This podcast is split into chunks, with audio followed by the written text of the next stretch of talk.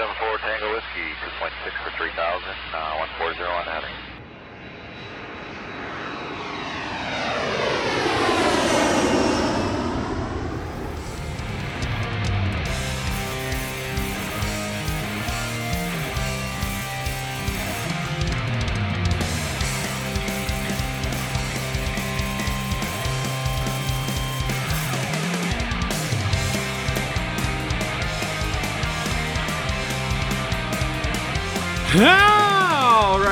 Welcome to Frequent Flyer here. It is Friday, December 17, 2021. This episode is going up on Sunday. So, Sunday, December, whatever Sunday would be, 2021, 19, 2021. And, uh, well, Flyers lost again. that three game win streak against the bottom feeders of the league, that was fun. Now we're back to, uh, you know, losing against Montreal, who themselves is a bottom feeder. So awesome. But uh, plenty of stuff to break down and, uh, you know, stuff. I'm exhausted. This team is killing me. Uh, to help me talk about whatever the hell we're going to talk about tonight, Manny Benavides is back. Manny, how you doing? I'm doing great, gents. How are you? Hopefully, all is good.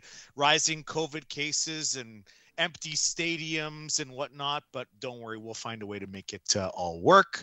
Although, although I gotta say, warning to all the Flyers fans out there to a potential phishing scam.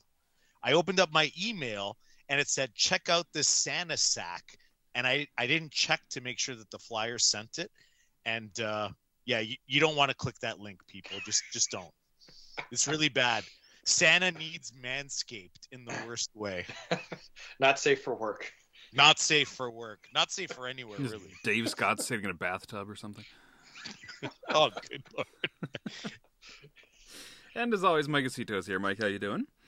Uh, outstanding, gentlemen. Great to be with you as always. Um, uh, you know, I'm sipping on a on a very nice seasonal beer tonight. Uh, the Mad Elf uh, from Tröegs Brewery, uh, kind of near. Actually, no, it's out near Hershey. Uh, and it has this illustration of this deranged elf on it with googly eyes and a weird smile and you know it kind of reminds me of our old friend dave scott just somebody who is out of his fucking mind so uh matt elf here's to dave scott Well, the old Philadelphia Flyers lost to the Canadiens last night for us in a uh, piss poor hockey game. Uh, what it was. Um, this is marks the fifth time, my fifth game that Mike Yeo uh, has coached, and two of them have been very, very ugly games. The other one being the New Jersey game um, last week, and I don't want to say I was waiting for a game like last night to happen, but I was kind of waiting for a game like last night to happen because I was told that once they fired Alain Vigneault, you know, everything would be great and phenomenal and wonderful, and you know, losing by disgusting, lack-hearted uh, efforts every night would go away. And turns out it did not. You know, that new coach, the new coach bump lasted all of ten days, and you know, I do think it's interesting that Max Willman and Jackson Cates, the two players that have something worth playing for, were the only two players that scored, the only two players that were even kind of noticeable last night. Everyone else that is just there getting paid, you know, millions of dollars to do nothing, just, yeah, yeah, right back to being invisible again. So, I don't know pointing that out on Twitter, and boy, a lot of people were like, "Oh, it's only one game," and this, and all the people that you know spent last uh, month and a half burying AV at every possible opportunity. Maybe, maybe, just maybe, this goes a little bit further than Alain Vigneault. Maybe it's time to start looking at these players and their fucking lackluster efforts every night. Yeah, and I mean, it goes back to I- don't know who tweeted it. I think it was Jake Farringer, um, and he tweeted something about you know about why do people in this fan base like certain players and don't like other players. And he basically talked about why Flyers fans love players that are not stars, quote unquote. And Doesn't he defend JVR all the time, first and foremost? How ironic. I, I don't know. I, I haven't seen that, but I didn't respond to the thread. But I was thinking about it. And I go, you know, that's the thing with that this team is is. There's the you know you can't say a bad word about Travis Sanheim. Mm-mm. Or connect. God forbid you say anything about Travis Konecny because my God, the the fatal attraction people are going to come after you. Sean Couturier is untouchable. Like, listen, I, I like Provorov, but it's fair to say that he's ah. been disappointing this hmm. year. Like, you can't sugarcoat it. You got to call it for what it is. He's been disappointing. He's been underwhelming. Um, you you really hope that a guy like Ellis comes back sooner rather than later because I think he desperately needs uh, you know a partner here. I don't know if it's run he's running out of gas, if it's a confidence thing. Like I, I don't know. Like I, I know that. Anyways, back to Jake Farringer. So he was talking about players, you know, getting this crazy amount of love, and then you sat there, you sit there, and you go, yeah. And then like this this fan base goes crazy for Scott Laughton for some reason and I'm not saying Scott Laughton's been playing bad because he hasn't been, but these are the types of guys that you mentioned, like you know, last trade deadline. Maybe they should trade him and get a first round pick, you know, because there's teams out there sniffing, or at worst, a second round pick, and instead, you know, this management team just signs these guys.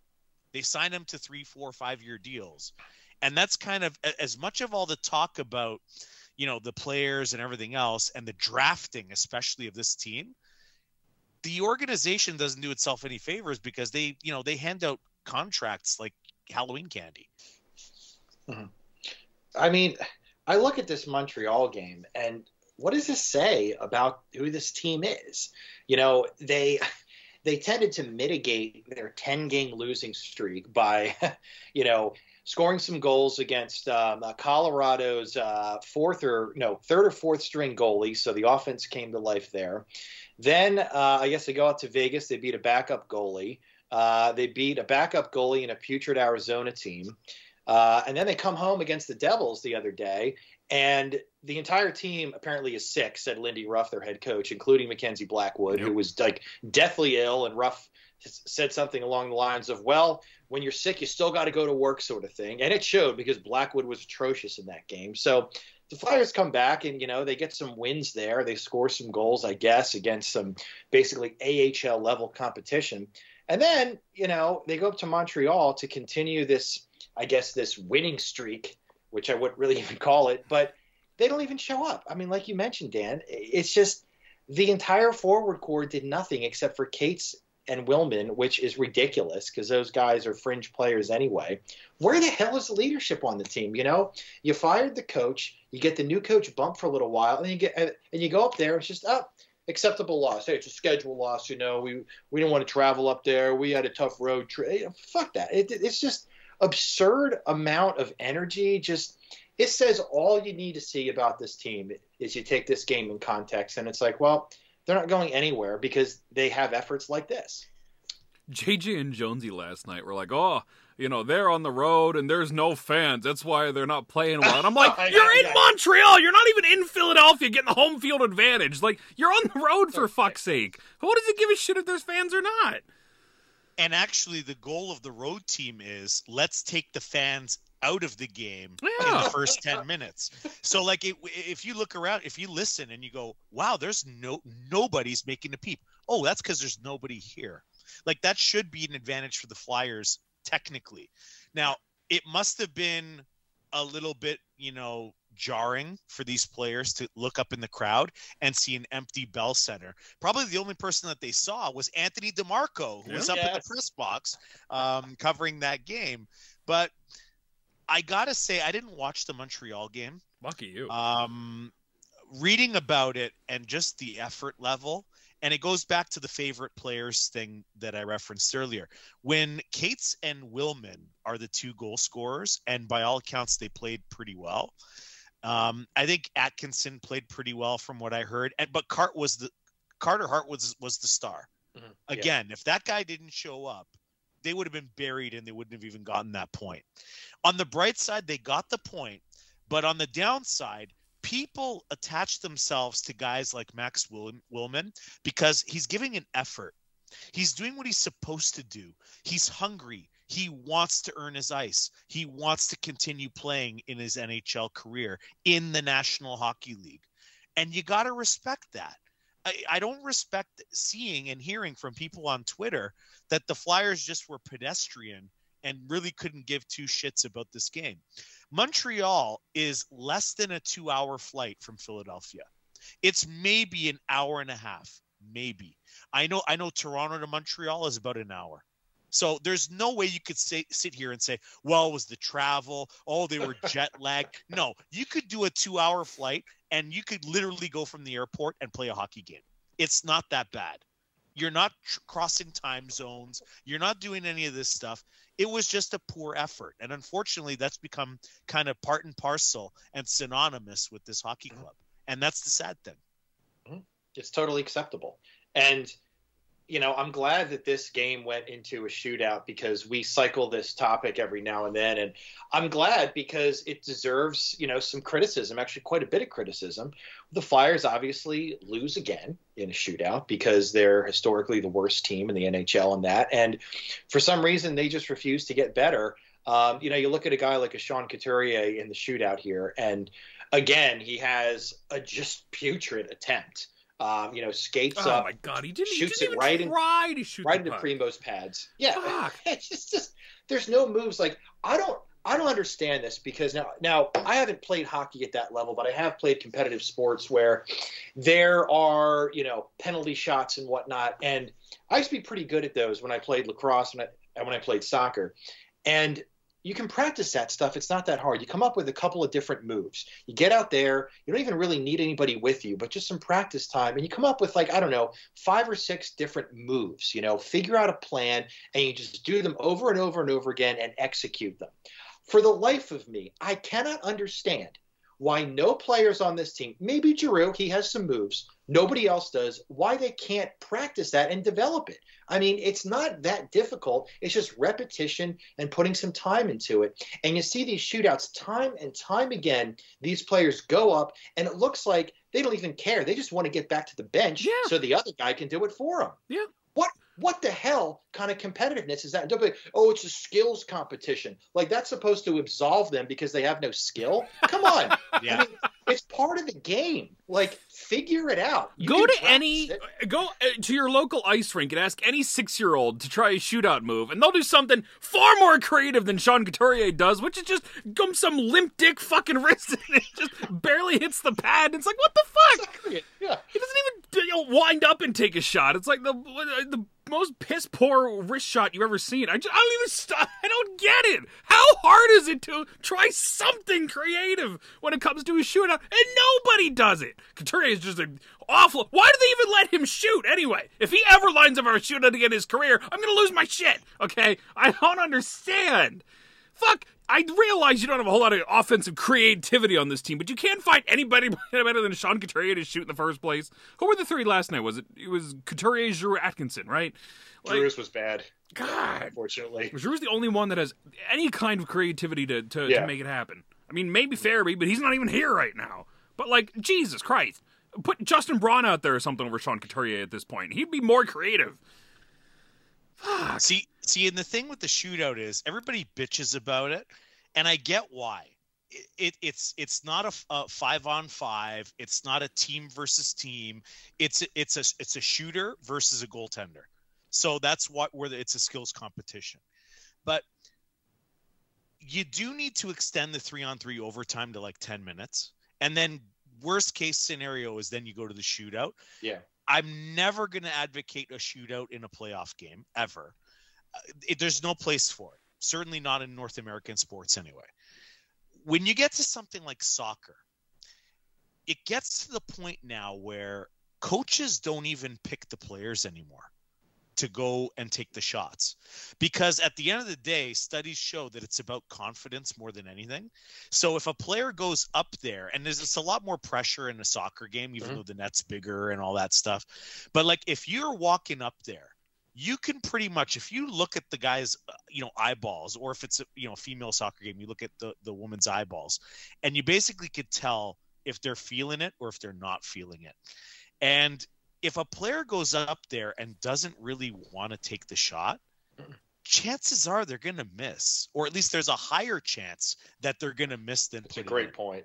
So if I'm on the bench, I'm literally sitting there going like, you know what? I'm not even going to put. And I know they have to fill out a lineup card, but I'm literally go, passing that you know pad and paper down the bench, and I'm saying, you guys write the names of who's going to do this because I'm not going to pick.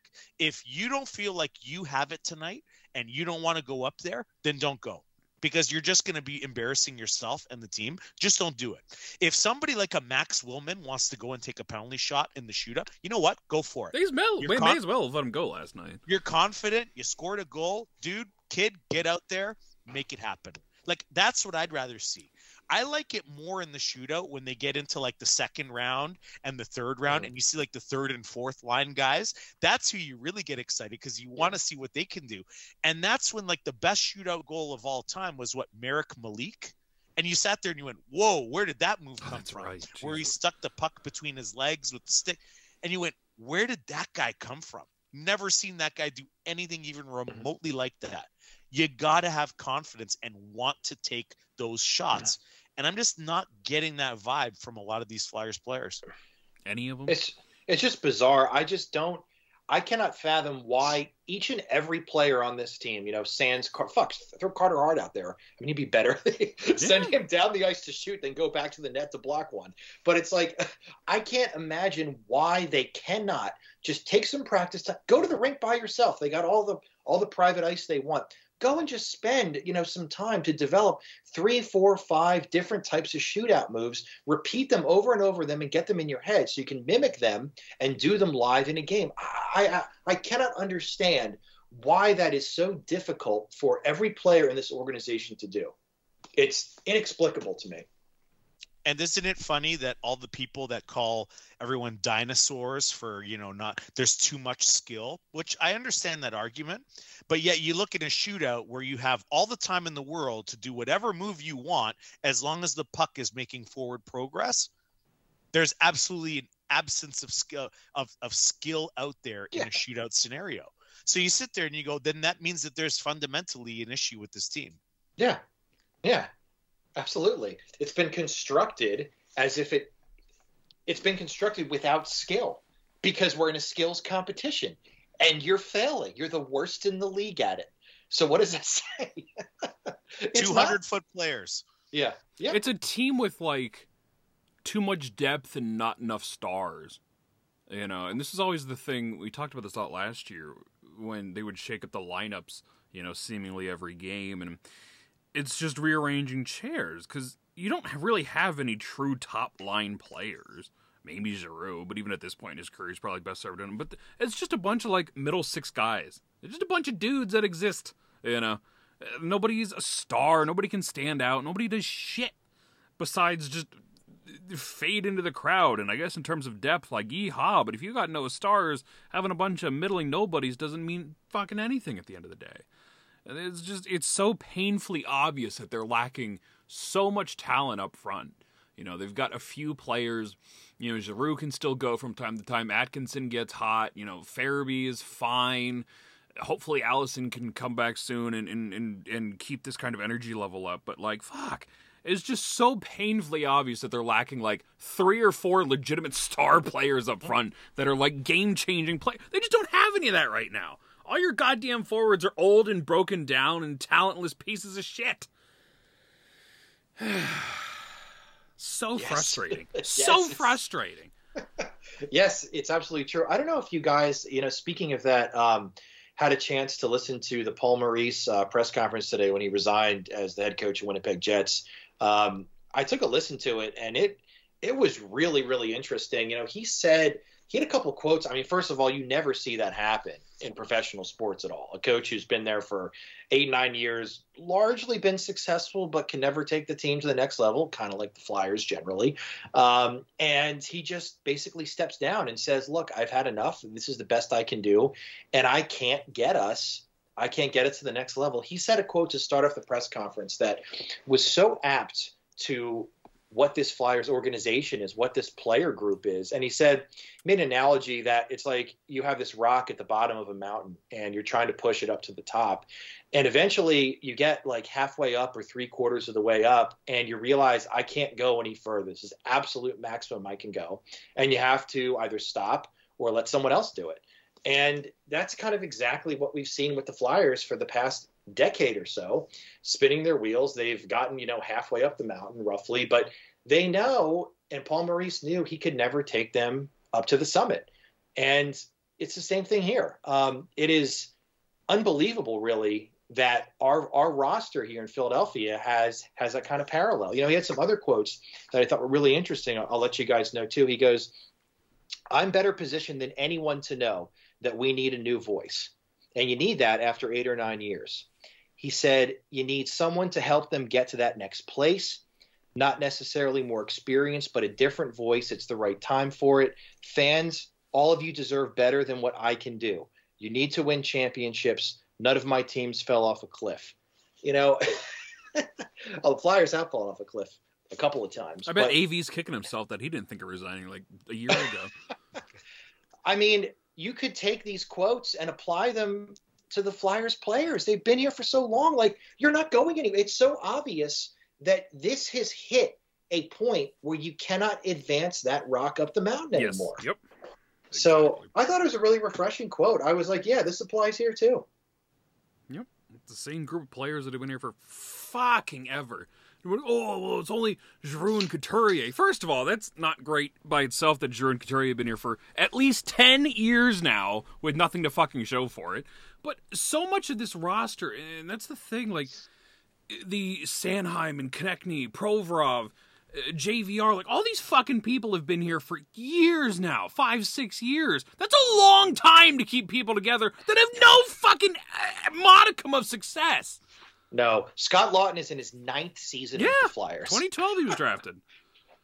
It's, it's unbelievable that these fucking people have been together so long and, can't do it. And you know Fletcher and everybody point, well, Chuck Fletcher overhauled the roster. Sure, he overhauled part of it. He got rid of Jake Voracek, but like beyond that, all the people that I feel like we've had the biggest problems with, being the Sanheims and Konecnys of the world, are still here. They're still here.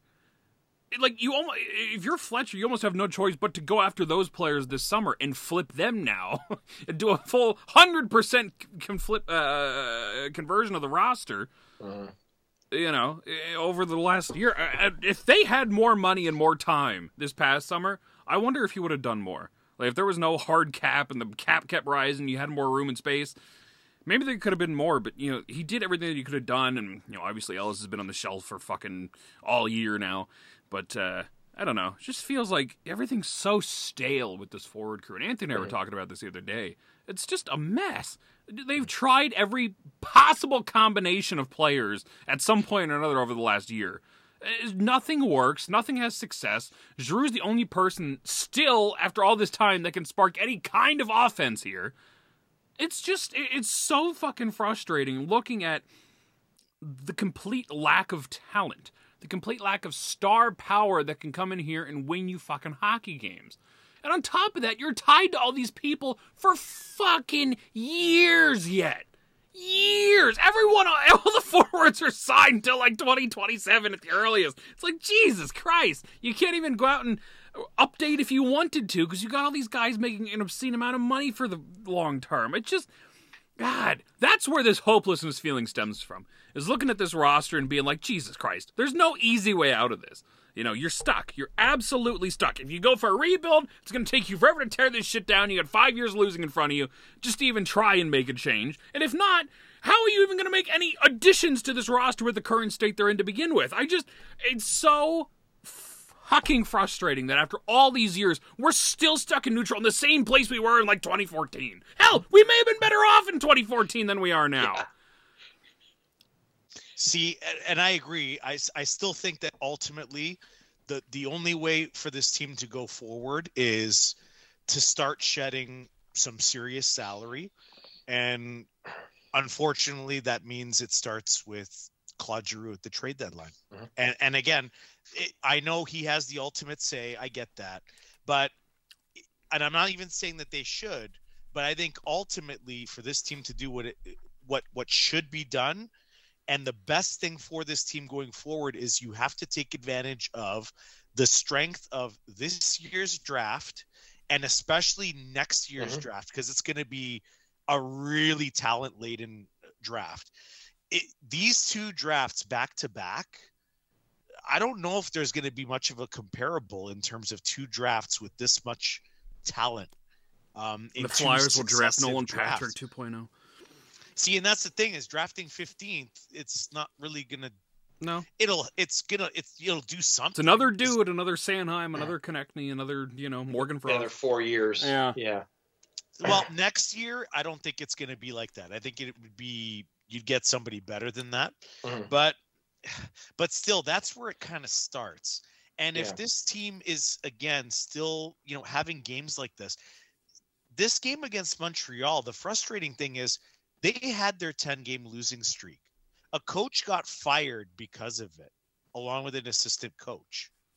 And uh, by all accounts players were upset about that you can't go on a three game winning streak and start feeling good about yourselves.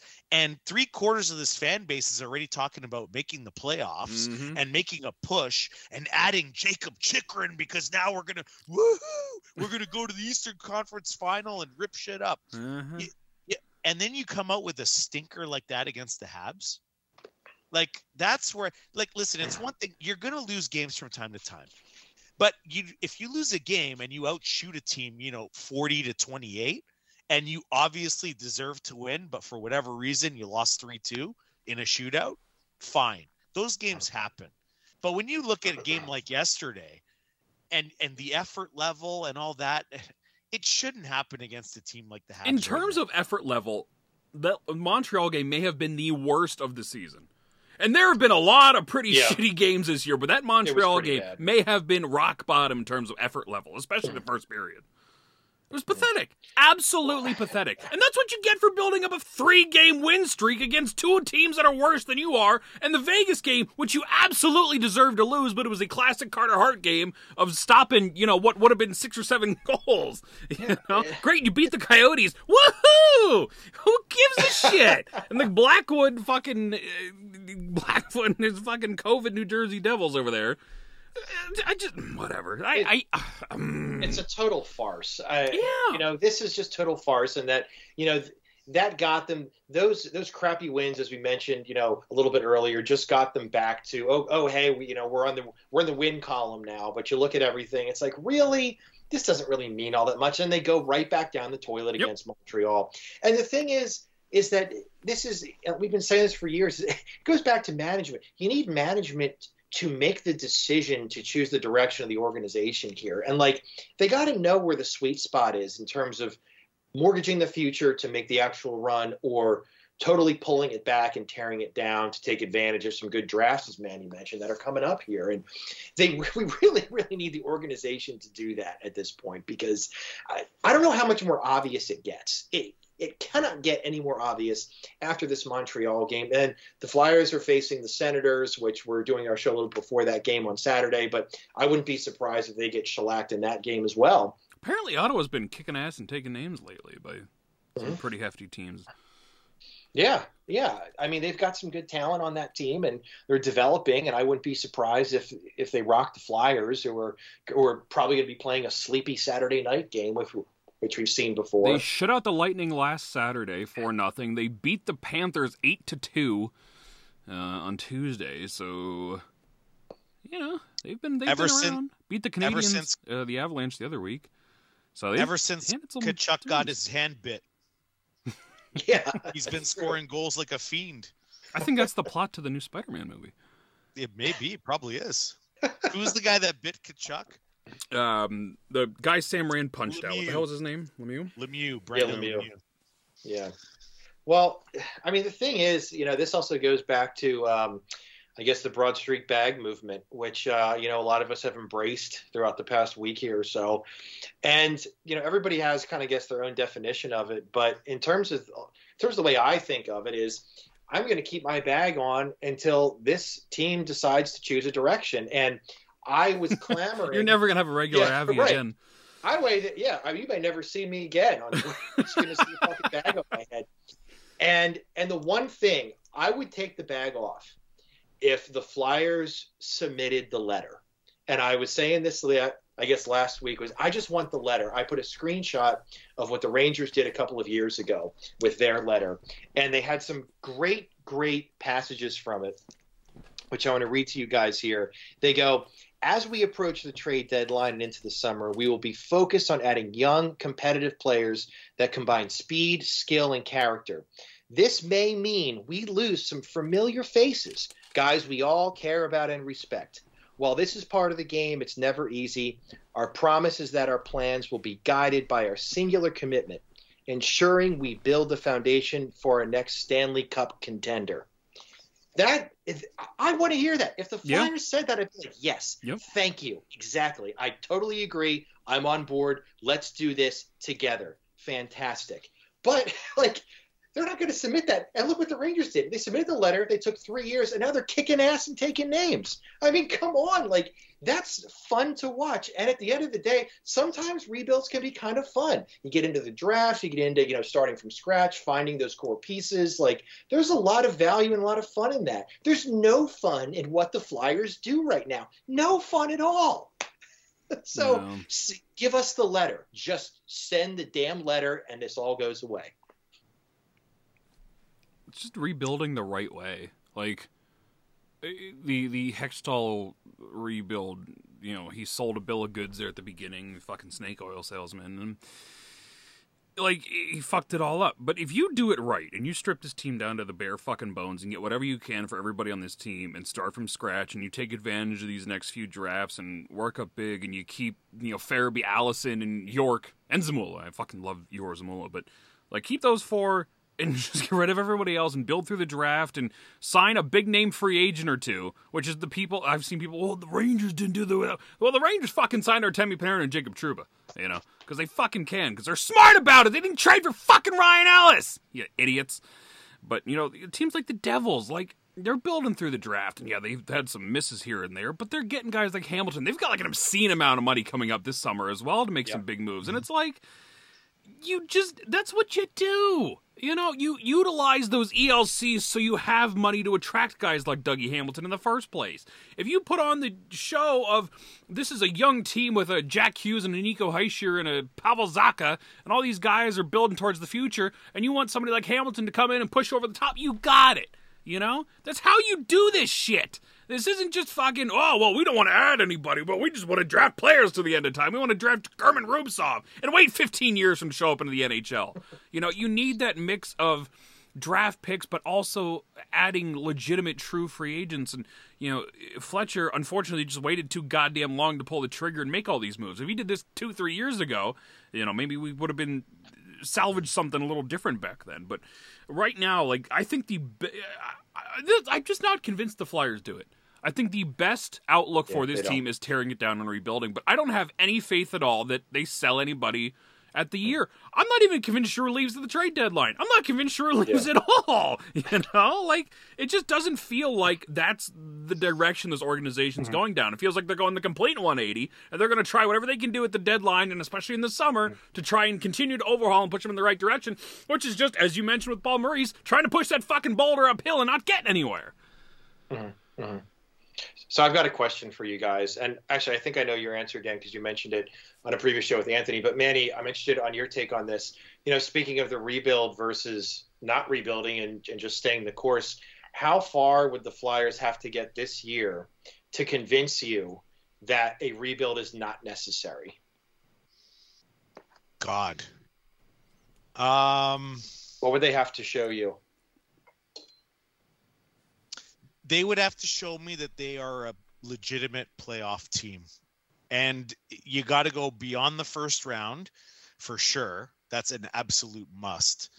Um, if you lose in the second round, but you get curb stomped, even if in seven games like the Islanders did to us. Oh, but it was seven games, but they didn't look like they were going to Mhm. win that series. Yep. At least if you looked like you were the better team, then there's a there maybe, but I think I think the final four is the is the real litmus test. You got to go a little bit further than you've ever gone, and I just I think that that's unrealistic even with this team. I mean, we'll see what this team's all about when if and when they make the the playoffs. uh, and and what that would look like, and that's very unlikely. But I don't know. I just I don't see how this team, even with all of the overhaul that they did in the off season, is going to be that much better in the postseason. They're going to go as far as Carter Hart takes them, which is the exact same answer uh, as it was, you know, two years ago or three years ago during the pandemic when this started. How put they put one complete 60 minute effort together during the regular season? That's it. Like- Stay the course. Yeah. If you could fucking even show me that at this point, which I'm not convinced they will, then we'll talk. But for now, it's like, fuck. You just got your shit kicked in by the Canadiens, who have like six wins on the year. Yeah, like, six- come yes, on. Jesus Christ. That's an effort level me- thing. That that's like that it wasn't even like a close game that they lost. They had no business winning that game. The fact that they led 2-1 at point was insane. you Yes, know, you're right. like the Canadiens probably should have won that game like 7 nothing. But again, fucking Carter Hart saved him. If Carter Hart was on a good team this year, if he was like behind the Lightning, he'd be a shoo-in for the Vezina. Yeah. So- so then- Absolutely. but he's in Philadelphia and he sucks. This guy deserves so much better than this shit. That fucking poor bastard stuck behind this team. God damn it. There was a there was an interesting question related to rebuilds on a different podcast and i sat there thinking about it because it was kind of a it was a head scratcher can you honestly do a full rebuild and keep carter hart in philadelphia Sure, he's only 23. Of course you can. If you do but it if right. he's stopping pucks the way that he is but if he's saving pucks and stopping pucks the way that he's he going to win too many games. yeah Yeah, I mean, maybe I can see that. I also look at like Anaheim, like with Gibson, and he's been Right.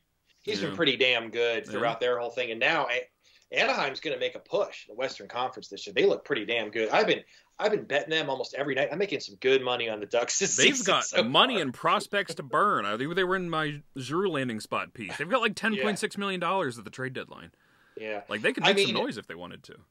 Yeah, like I do see that. I think that goalies can kind of play a little bit more in a vacuum themselves and say, all right, well, as long as I give up, you know, like two point whatever goals a game and we still lose, then whatever, because we can't score for shit. But uh, at the same time, yeah, I guess it could be that hard unless he's like, you know, freaking like Patrick Roy or so he's not on that level. But um, I would probably, I would probably, I'd keep him and see if you can make it through because if they do this properly like most other teams do you can get out of this in you know probably three four five years max and he's still in his 20s at that point um yeah that's probably where i stand on it i guess but it's a good question Well, well, you know, guys, you know why Anaheim's doing so well? It's this damn Anthony Stolarz. We shouldn't have given him away. He's got a 932 save percentage. Hell yeah hell yeah Stoli the goalie. if we had Yeah. him and Gostisbehere, we'd be like second in the Metro. Nah, this would be a goalie graveyard for him, man. He would have not survived this crap here. This is just a. I mean, this team is honestly, it's just a mind fuck for all these players that come on. I mean, so they had obviously a 10 game losing streak. Was this their second 10 game losing streak in the past, what, three years, I think? Yep. Uh, how is that possible? Are there other teams that you know of, Manny, that have done that? I can't, like, frequently? Not, not on teams that have any hope of making the playoffs. yeah. like when the Leafs were like atrocious and in the draft lotteries and all that stuff. Yeah, I mean they would lose uh, whack a game. I don't think they ever lost ten, but they definitely lost six quite a few times, seven, maybe even eight. how do you have. remember. How do you have all these 10 game losing streaks within a handful of seasons and you keep the band together? Like uh, what are you doing here? Like there's something there's something wrong with this. It's just you got to bring in new people here. Like that is just embarrassing. Like your organization is embarrassed like at least once every year or two because they're on these massive losing streaks and you can keep the same guys There, there is no Mind-boggling. embarrassment. It's just we are what we are. yeah That's it. Yeah, that's That's it, all it is. That's it. They're an absolute embarrassment. That's what they are. It's like it's it's like it's like it's like at a barbecue and you know some people are some dads are talking. They go, ah, you know, my son just got accepted to Yale Law School. I'm I'm so proud of the young guy. And the other one goes, yeah, uh, my son uh, he stole a car and he's in jail for the next two years. But you know, so proud of him. You know, we are what we are. You know, like you can't really say that. Like it's just ah, you know, I I was Elliot Friedman. I was listening tonight uh, on the way home from work, and he played us a clip of Brad Marchand. Uh, in some, I don't know, Bruins like behind the scenes kind of video show that they're doing. And uh, Brad Marchand addressed the locker room, including all the young players, like AHL players and stuff. And he's like, You guys are all here to push me and to push Patrice and to push, you know, uh, all, McAvoy and all these other guys. Wow. If you're not pushing us, then we don't want you here. Like if you're not going to put in effort and if you're not going to actually be here, being good isn't good enough. We have to be the best. You need to be the best to win the Stanley Cup. No one's ever said that in this life. Can you imagine if that came out about this team? Everybody be, oh my god, he hurt his feelings. Oh my yeah. feeling. Oh, we gotta fire yep. He hurt feelings. That's Shut what, Chris Prong- that's what Chris Pronger used to say. Don't listen to him. oh god. Gosh, gosh, that's a great quote, Manny. I mean, that is so phenomenal like that kind of drive that kind of leadership to instill that motivation in your players coming up through the system the guys that are trying like yeah and that's exactly right. You should be trying to push the older guys out do everything you can. I cannot imagine anyone on this team ever saying that in the past i don't know how many years. And it mm-hmm. shows and it shows because the young players play the same stagnant sluggish inconsistent style that all the other guys do that uh, Couturier, Voracek, even Giroux, that Simmonds did sometimes, Schenn did, uh, all these guys. Scott I think Wadden, shit JVR. really hit the fan when Simmonds left. I think he was but like the last piece that held that team together from a leadership perspective. Yeah, but the thing is that they kept him for at least. Oh, his play was long. brutal. They should have got rid of him like a year at yeah, least they before. Bled him out, but in terms nothing. of leadership, he was the last one that like seemed to bring it out of him from a from a perspective. I don't know. It's yeah. been downhill See, since. And he was never the best player. But he, when he was in Philly, he was one of my favorites because whenever he was out on the ice, you could tell he gave it an honest effort. He would forecheck, he would drop the gloves, he would defend a teammate, he'd score a goal, he'd do the things that needed to get done. And that's the thing that you appreciated about a guy like Wayne Simmonds. Like everybody's different. Not everybody can be the highlight reel, you know, Kirill Kaprizov kind of player that everybody wants, um, you know, in on Flyers Twitter. But at least if you give an effort and you do your role, you do your job, and you contribute to the overall package of what this team is, the team will be successful more often than not. That guy you mentioned earlier, that Farringer guy, he used Wayne uh, Wade Allison as the example of like why That's do players get attached to medium players. And it's like wade allison is one of the few people i've ever seen in the last five years that gave a shit every fucking time he was on that ice I've had the pleasure of watching him twice in Lehigh Valley Live now, and I fucking love the guy. I don't think people that watch the game on TV can appreciate what he does unless you watch him every night. He's so fucking energetic and so fucking good. Life that I haven't seen on the Flyers in well over a decade at this point. Okay? So fuck off. Wade Allison's gonna be great. Yeah. No, he may not be an elite scorer. He may not be an elite player. He may have the fucking stamina of Scott Hartnell at this point. But Jesus Christ if he goes out there and works his ass off, he's going to be appreciated. Why do you think everybody loves Zack MacEwen this year? Because he's the only fucking person trying on a regular basis. Jesus Christ, this isn't difficult. Like, there's a reason I don't like people like Travis Konecny. It's not because he's not offense talented. It's because he's a worthless piece of shit. A scumbag out there to make faces at fucking people without playing hockey. People like Allison that are going to go out there every shift and make it fucking count, that want to be there, that want to have fun. That's what this is about. Those are the players that I appreciate as a fan. And those are the players that are going to be the difference makers out there. Jesus Christ, this isn't rocket science. It's not. It's just simple motivation. Has anybody out there ever played a team sport? Like, do you not? I, I just, oh my god, I could rant it's about just, this forever. It's just too stale. I mean, I mean, like we keep harping on, it's just the team is just too stale. You have to let new leaders emerge and let a new group try to steer the ship. Yeah. And it's just the same guys over and over again. And for as much as I like Claude Giroux and for as productive as he's been, I mean, dude, you're in your 15th season, man, in the same franchise. Like, go listen to Paul Maurice speech, man. Like, you push the damn boulder up far enough, you can't get it any further. It's time to waive the no movement clause. Go. Just let Nobody's someone even else here to take, take his baton, though. Right, Like true. Konecny failed miserably. That's never going to work out. Maybe Farabee, like he's young enough where it makes sense, but like you don't have that guy in your system that's the next Claude Giroux, except Morgan Frost. but like beyond that, like nobody, none of these kids. As Yeah. much as I love Wade Allison, I don't think any of these guys are the future Claude Giroux. Once Giroux leaves and you take away that last little bit of offensive prowess that's left, oh my God, they're going to be painful to watch. I mean, that could be a good thing though, because maybe it forces them to bottom out. You know, Yeah, maybe. and it says, you know what, we're going to see if these guys sink or swim, and if they sink, then fantastic. We're going to be, you know, in a top top two three pick, and we are able to get in that Michkov Bedard sweepstakes, Shane Wright sweepstakes this year, uh, and maybe it's the best medicine for them.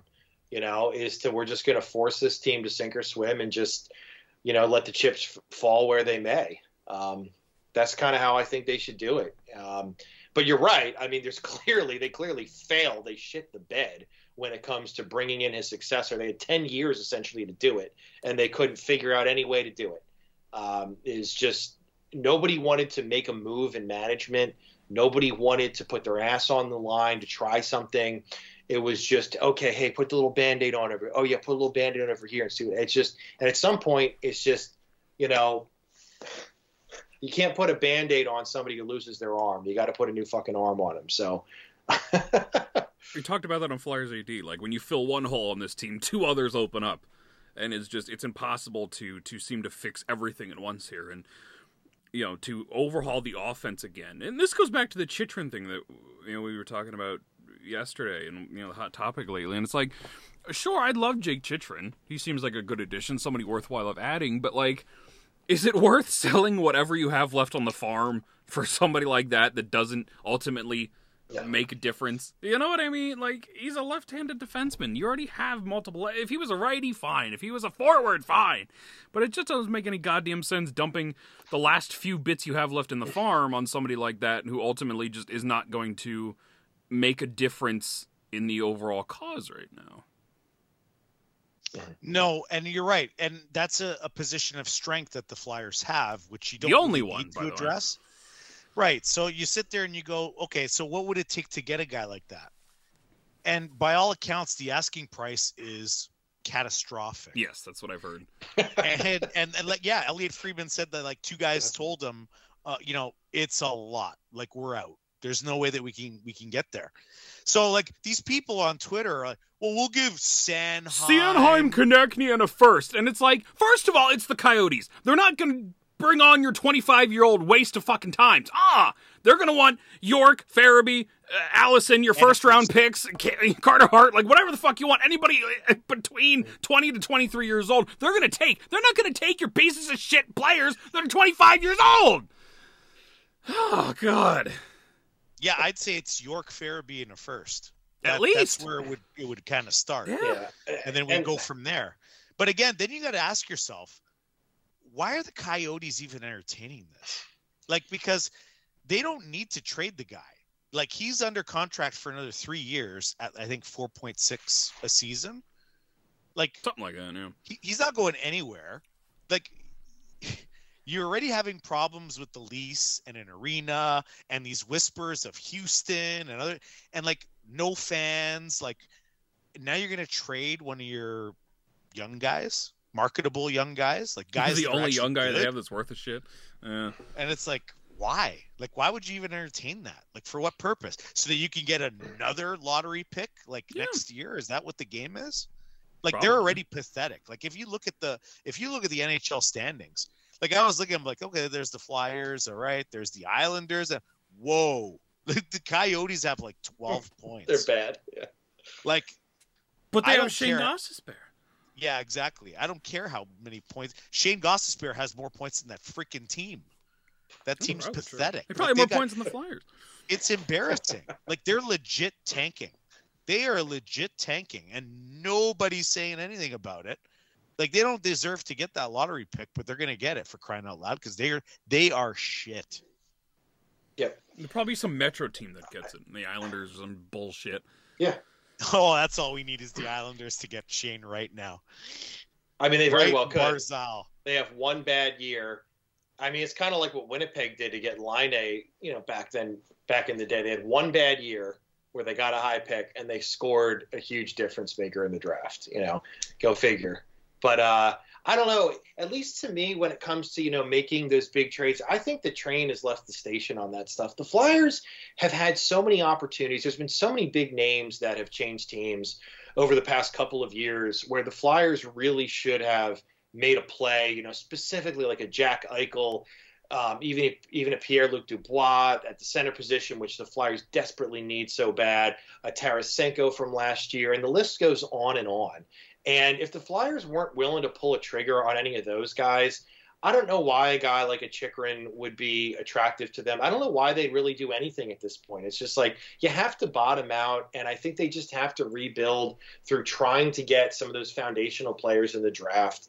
You know, that's where I'm at. I'm just so defeated with the team. Is I don't think it's even worth to go after because they had the opportunities and they weren't even in the running for stuff. They didn't pull the trigger. Nothing happened, and it's the same team you know and i don't know i'm just i'm, I'm just really disappointed and and just defeated uh you know on that front and like i don't even get as excited anymore about those trade prospects No. See, see, and that's the I. thing is the the linchpin to all of this is Claude Giroux, because if Claude Giroux stays and then gets re-signed, I don't see him signing for anything less than six. I think if And he the stays, he'll be willing to take a pay cut because I don't think he's gonna fucking stick around to look for cash. If he sticks around, he's doing it out of the goodness of his heart because he's an idiot and wants to stick around. I don't think he's doing it to make a payday. You can go to Yeah. somewhere else and get a payday. No, but if he goes to the Flyers and says, "Give, give me six, six and a quarter," they'll say yes. They Yeah, won't would. even they won't even negotiate with. They'll be like, "Yeah, okay, sure." But because if that they're ha- idiots. because if that happens, now you got no cap space to go after anybody. You have no choice but to kind of go all in and make a trade to improve your roster and to give up futures and players on this roster to make that happen because you're not going to be bottoming out. You're not going to be getting those draft picks. So you're going to have to go all in. Whereas if you let him go, and ideally, if that's the case, what they do, then they trade him and they get assets in exchange, Mhm. a young player and a draft pick, ideally. Yeah. Then that's where the it would start, and then you at least get some, you know, cap space. And then if a player comes up that's worthwhile to chase, then you then you chase them. But if not, maybe even you weaponize that cap space and you say, you know what, we got JVR here anyway, and we're probably unless we buy him out, he's stuck here for the next year. I'd rather have a, a guy on a one-year deal that another team just wants to get rid of that money because they want to do something. Take him, be shit next year, and then that's really where all the draft picks and Yes. everything are going to Mhm. start to come in. And I know it sucks to hear that because people don't want to hear about it because we've already been bad for God eight nine years now. But unfortunately, you know what they say: if you're going to do it, you got to do it right. You can't just do it piecemeal. You can't just do it like you know and get unprofessional people to do it, and then have to call somebody else, you know, six months later and redo it. You know, you got to get it right the first time. Get somebody in there that knows what they want to do and have a plan and figure it out. Mm-hmm. Yeah, they really need to try to have a long term plan. Like I couldn't agree more, Manny. I, I I think that is exactly spot on. And I look at a GM like a Joe Sakic who did so many things right with the Avalanche. Not only did they get some top end talent in the draft, but they traded away some players, i.e., Matt Duchene, to another team that could lose for them to reward them with yet another high pick that they turned into Cale Makar. That is just fantastic GMing. And the Flyers need to do stuff like that. Step one is to get some foundational players. Step two is maybe you trade some guys off and let other teams lose for you, and you can build around those foundational players by letting another team lose. Um, you know, that's one of the dynamics that I think Fletcher was going to need to do, or whoever is in here needs to do if they decide to take this route.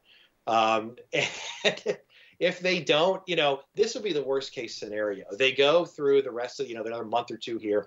They trade uh, Claude Giroux, but they do nothing else. That's it. Like they like recoup a first round pick with Giroux, and that's like their big move to rebuild is to get that extra pick. And there's nothing else with it. In that situation, this team just continues to flounder. It's just like, just do something different, please.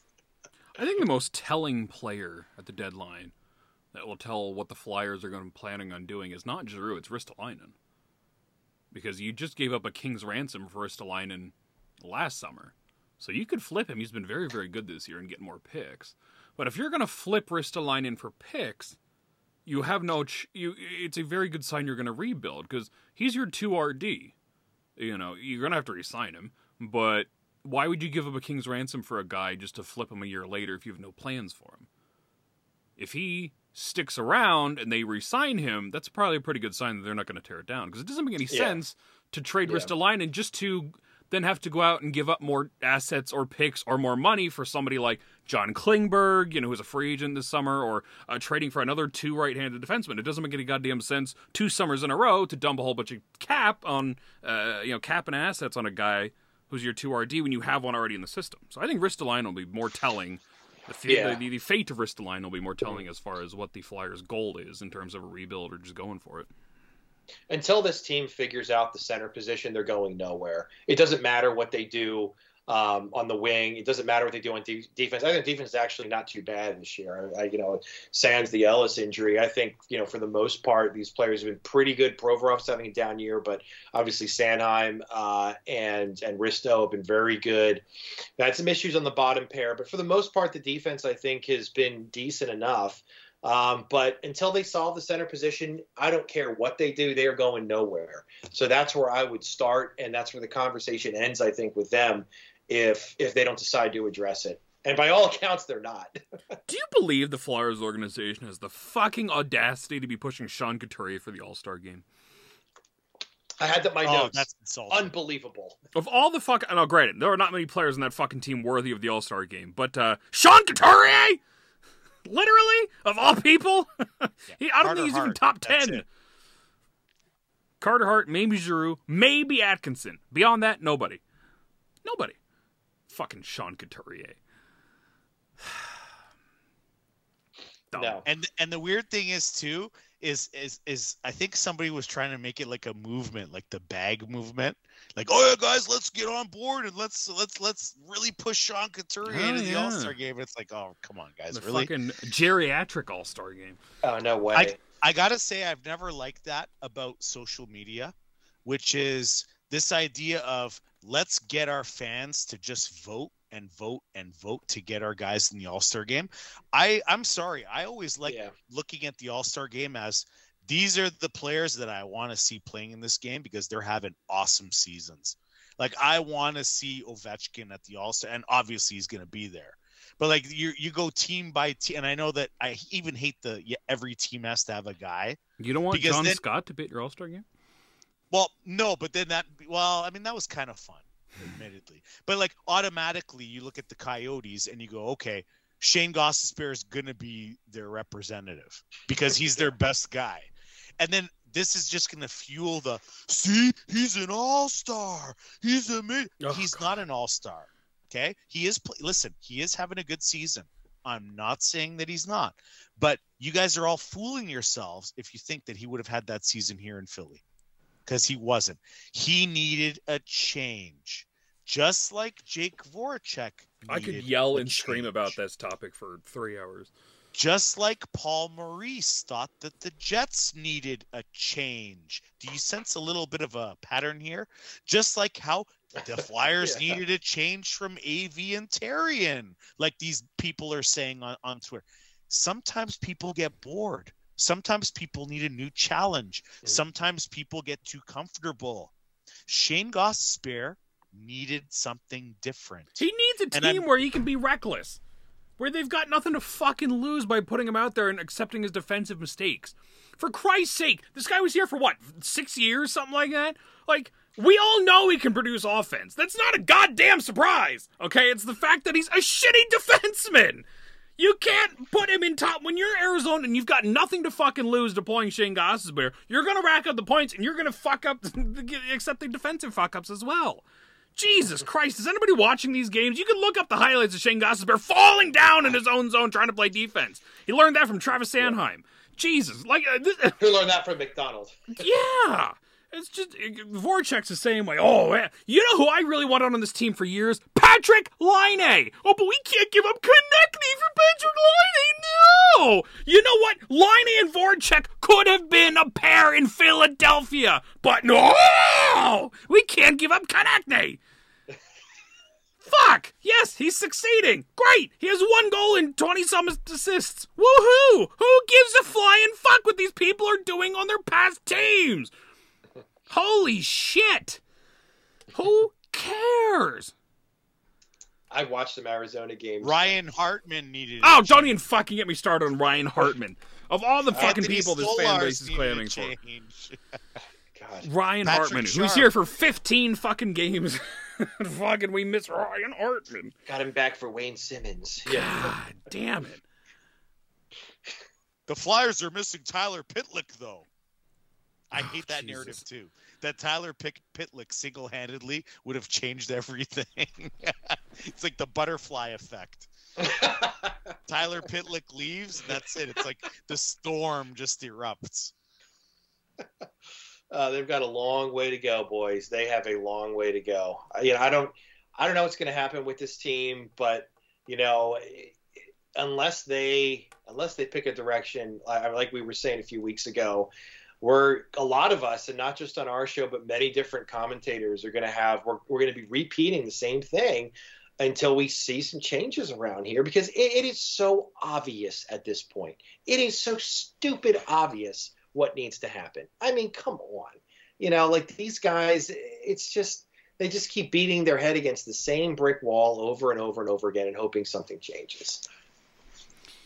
Well, they got Ottawa tomorrow. I guess by the time you all listen to this, we'll know the outcome of that game if it's played, which I assume it will be. True. Uh, they got two more games after that before the Christmas break. Washington on Tuesday, Pittsburgh on Thursday. Probably both losses. Let's be real here. And they get a couple days off. Thank Christ. Five days off for Christmas. Uh, 24, 25, 26, 27, 28. And they pick up against uh, Seattle, San Jose. They play their, you know, that's the uh, their, their West Coast trip. So get ready for more built-in excuses of we had to travel. So, um, you know, those will probably be all winnable games that they're to lose, just like every other fucking game. yeah. um, let's see. This goes up Sunday, so I believe Noah Monday, Anthony Tuesday, frequent flyer. No, Flyerside chat. God damn it. On Wednesday, and then another Flyers video on Thursday. Christmas show goes up Friday. Uh, so there you go. At Dan the Flyer fan, at Brotherly Puck, at Brotherly underscore pod, at Heart Countdown underscore. Uh, you know, if he wins a game or two, or, you know, that poor bastard deserves so much better. But, uh, Manny, where can people find you on Twitter? At Manny Benavides and articles as always on brotherlypuck.com. Mike. At flyer underscore AF on Twitter. Find me there. I will see you shortly. All right, everybody. Until next time, goodbye and good night.